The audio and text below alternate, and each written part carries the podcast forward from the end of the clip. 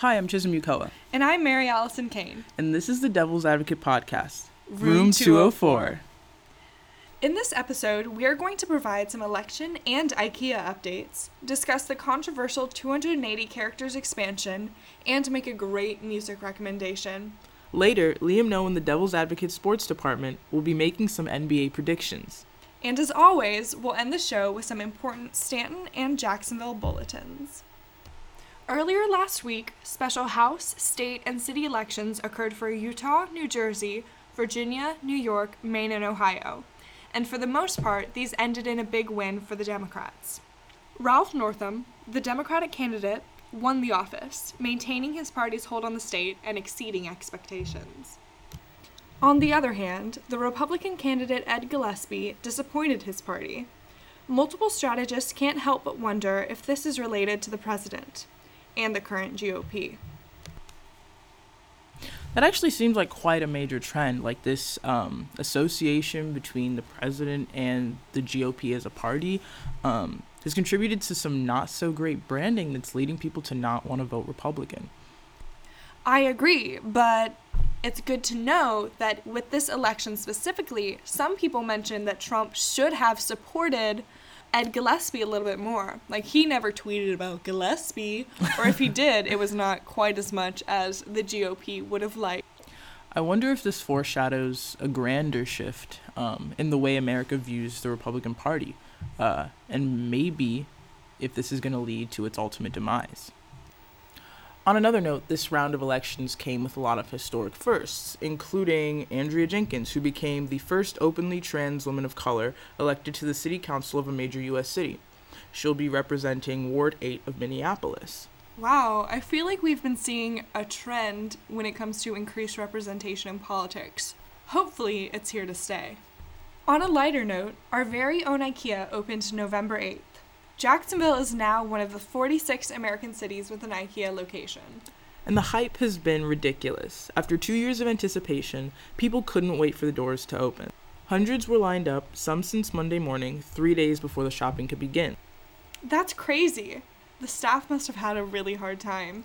Actually, there were no reported incidents. IKEA did hire 325 people, including seasonal employees. So they must have had it under control. I need a visit. I have not yet been. I've been avoiding because I've been worried about just the general craziness. frenzy. Yeah, I do Yeah. not want to deal with frenzy. I'm not a frenzy person. Mm, But I'm really glad that it opened yeah. in time for us to start buying for college because And also, like, Christmas and stuff. I know. It's a good time of year for an IKEA. Yeah, love me love to buy me s- Love to buy me some couches. love to buy me some couches. No, but really, Christmas gifts. I'll be able to buy some affordable comforters for my college dorm room because, you know, your girl loves her some IKEA. I live surprisingly close to the location, but somehow did not know it existed or was happening until like a few weeks before. I was just in the car and I looked outside and I was like, "There's a big blue building." oh my wow." god, are you kidding me? I have been, I've definitely been one of those people who've been counting down the days Mm, since for this IKEA to open because, ooh, as I was saying, I'm over driving to Orlando whenever I want some affordable, do it yourself, build your own Swedish furniture. well, lucky for you, I guess that isn't a problem anymore. Speaking of luck, even more lucky Twitter users now have 280 characters, double the previous limit. And I've got some major opinions. In fact, this episode's open letter will be dedicated to the topic. Every episode on Room 204, we will deliver an open letter to a person, event, or concept of our choice. And now, an open letter to 280 characters.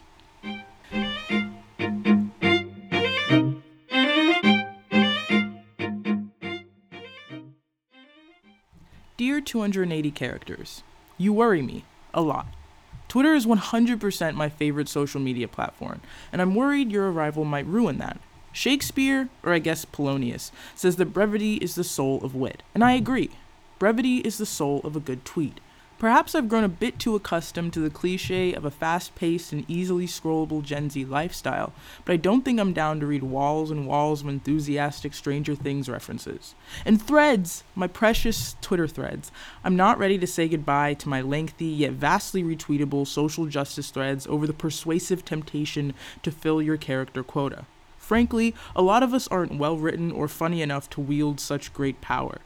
Perhaps the only upside to this expansion is that my horoscope from Astropoets at the beginning of each week might be twice as long now. I'm a Taurus, by the way. Yours truly, Chisholm.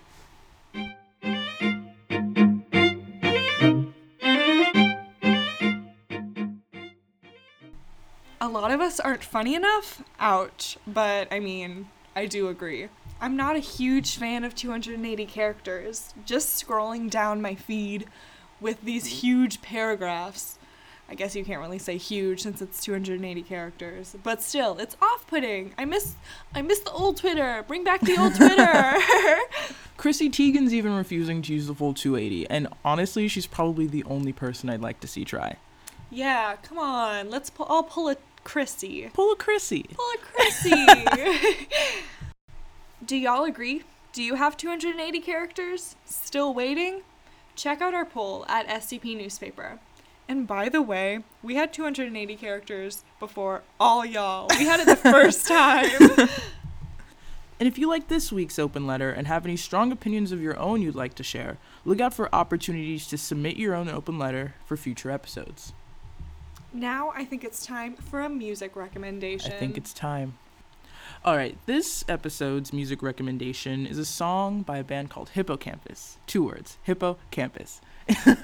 uh, it's called Way It Goes, and it's a cool little like indie pop tune. I, I really dig it, and here it is. Wisconsin pines with the day vibes touristic rated travel guide. It's chill, but Lord knows you're trying.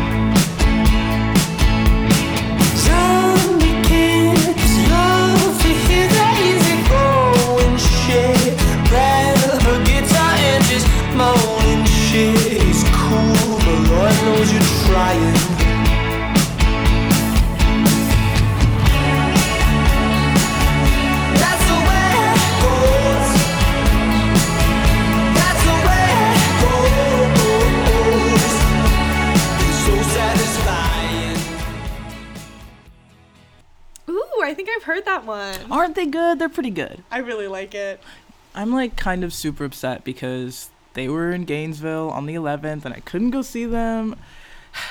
Oh my gosh, missing concerts, story of my life. The worst, the absolute worst. Throwback to that time 2 years ago when The Cure was on their last American tour and I missed it. But no big deal. I'm not mad about it. Sure. And now, for all you NBA fans, here's Liam No and the Devil's Advocate Sports Department with the Sports Report.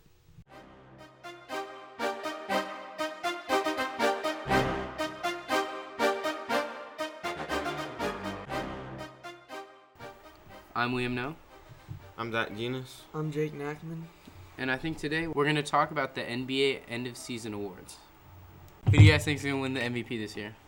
No, I'm going LJ. I agree. LeBron, best player on the planet, and even in his uh, 15th year in the season, he's still dominating like he has been for the past 15 years. Giannis is putting up a good fight. Um, 32 points a game right now.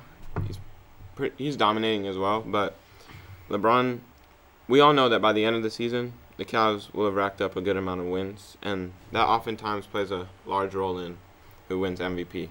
Yeah, that is true. But at the same time, Russ Russ won with a bottom half playoff team with the Thunder last year to over, right. over James Harden's third seed Rockets. Yeah, but that that was an that was an outlier because he averaged a triple double. Exactly, like people I saw mean, the triple double. Okay, and they just liked it. yes, but James Harden also had 12 assists, 8 rebounds. Is that really that much different than the triple double though? It's not that much of a difference, but it sounds different. Like when you say it sounds different, but is it actually different? Is what NBA and it's, NBA It's not just a triple double. It's not just the fact that it hadn't been done in forever, but since Oscar Robertson. Yeah, but it's those crazy games like the one against the Nuggets or yeah, you know those yeah. yeah. those game winners. He was the I mean, clutchest player in the league last year. His team loved him. James Harden had multiple game winners last year, though. Yeah, but his team was a lot better. He had the sixth man of the year in Eric Gordon, and then he had another sixth man of the year candidate in Lou Williams. Did So, he have better players or better shooters? he had That's like teammates. almost the same thing right now. I mean, yeah, that when is you come kinda to when you're talking about role players, the all the best role players right now, apart from, I mean, no, Draymond Green's a star now. Apart from, Yes, absolutely, not even close. yeah, all the best role players right now can shoot. That's Speaking of shooters, back to the MVP discussion. Uh, that's one of the major things that's holding Giannis back is his lack of a jump shot because, like everyone knows, he can go to the basket whenever he wants. No one can stop him. But if he were to develop a jump shot, then he would truly be an unstoppable player. I mean, but you kind of contradicted yourself. If no one can stop him when he goes to the rim, why does he need to shoot? in today's game, you need a jump shot. Three shot. points I mean, is more yeah, than I, ten. I agree. Yeah. I agree, but I'm just saying, like, I don't know. Giannis, I think he'll get that jump shot. When you look at already how much better his jump shot is, at least mid range, than it used to be, it's it's night and day. Um, who do you guys have for rookie of the year this year? I'm going Ben Simmons. You know, I've been following since his days at Montverde in high school, and I just think he has a he's a great talent. He has great potential, and he's already I mean 18 points a game in his first year. It's unprecedented. Not really. You know, other people have done it, but yeah. so not unprecedented. Un- not unprecedented. yeah, yeah, but he's, he's he's a good player, man. He's he's a great talent. He has a lot of potential. I believe that Lonzo Ball will be the rookie of the year. No, I'm just kidding. He's garbage. He's horrible. He's averaging. I mean, he's shooting like 20% from the field. That's just trash. He needs to be better. I don't know how much better Ball is gonna get. Why the shade for Lonzo? Like Lonzo Ball had the most pressure going into this season because of what his dad, all the stupid stuff that his dad had said about him and how good he was. And for him to actually get into the league and then perform like he's been performing is just disappointing and upsetting. I mean, I don't think I don't think that's a reason not to like Lonzo though. I think that's a reason not to like his dad. Yes, agree. No, but his performance is why I don't like, or I don't like his game. He's still a 19 year old kid though, who basically has top elite point guards attacking him every game and then calling out him for it afterwards. And he can pass. Yeah, but he can pass. he can now pass. he just needs to get better at scoring because he played like 30 minutes and didn't score a single point. That's just trash right there. I'm honestly like, that's I mean, I don't honestly, I don't know how much of a better scorer Lonzo's gonna get because his jump shot is just it makes it so difficult for him to get the shot off, and he's his lack of athleticism in comparison to other point guards in the NBA. It's just like he's when you look at it, he's so slow in comparison. In his game against the Celtics, Lonzo Ball looked pretty athletic when he um, did that chase down block against Kyrie in the fourth quarter. All right, so let's be honest. The Warriors are probably gonna win again. LeBron James will probably be MVP. I think we, as NBA fans, we have to stop looking at, you know, you know the, the who's gonna win the, the finals and who's gonna win MVP. I think the most im- we have to appreciate the, the just the skill level and how rare it is to see people who are this good at their craft. I think we often get caught up in the debates of greatness, but we need to stop and just live in the moment and appreciate the skill set of the players that are currently in the NBA instead of comparing them to legends and diminishing the players in the process. This has been Jake Nackman. Zachary Genius. Liam, no.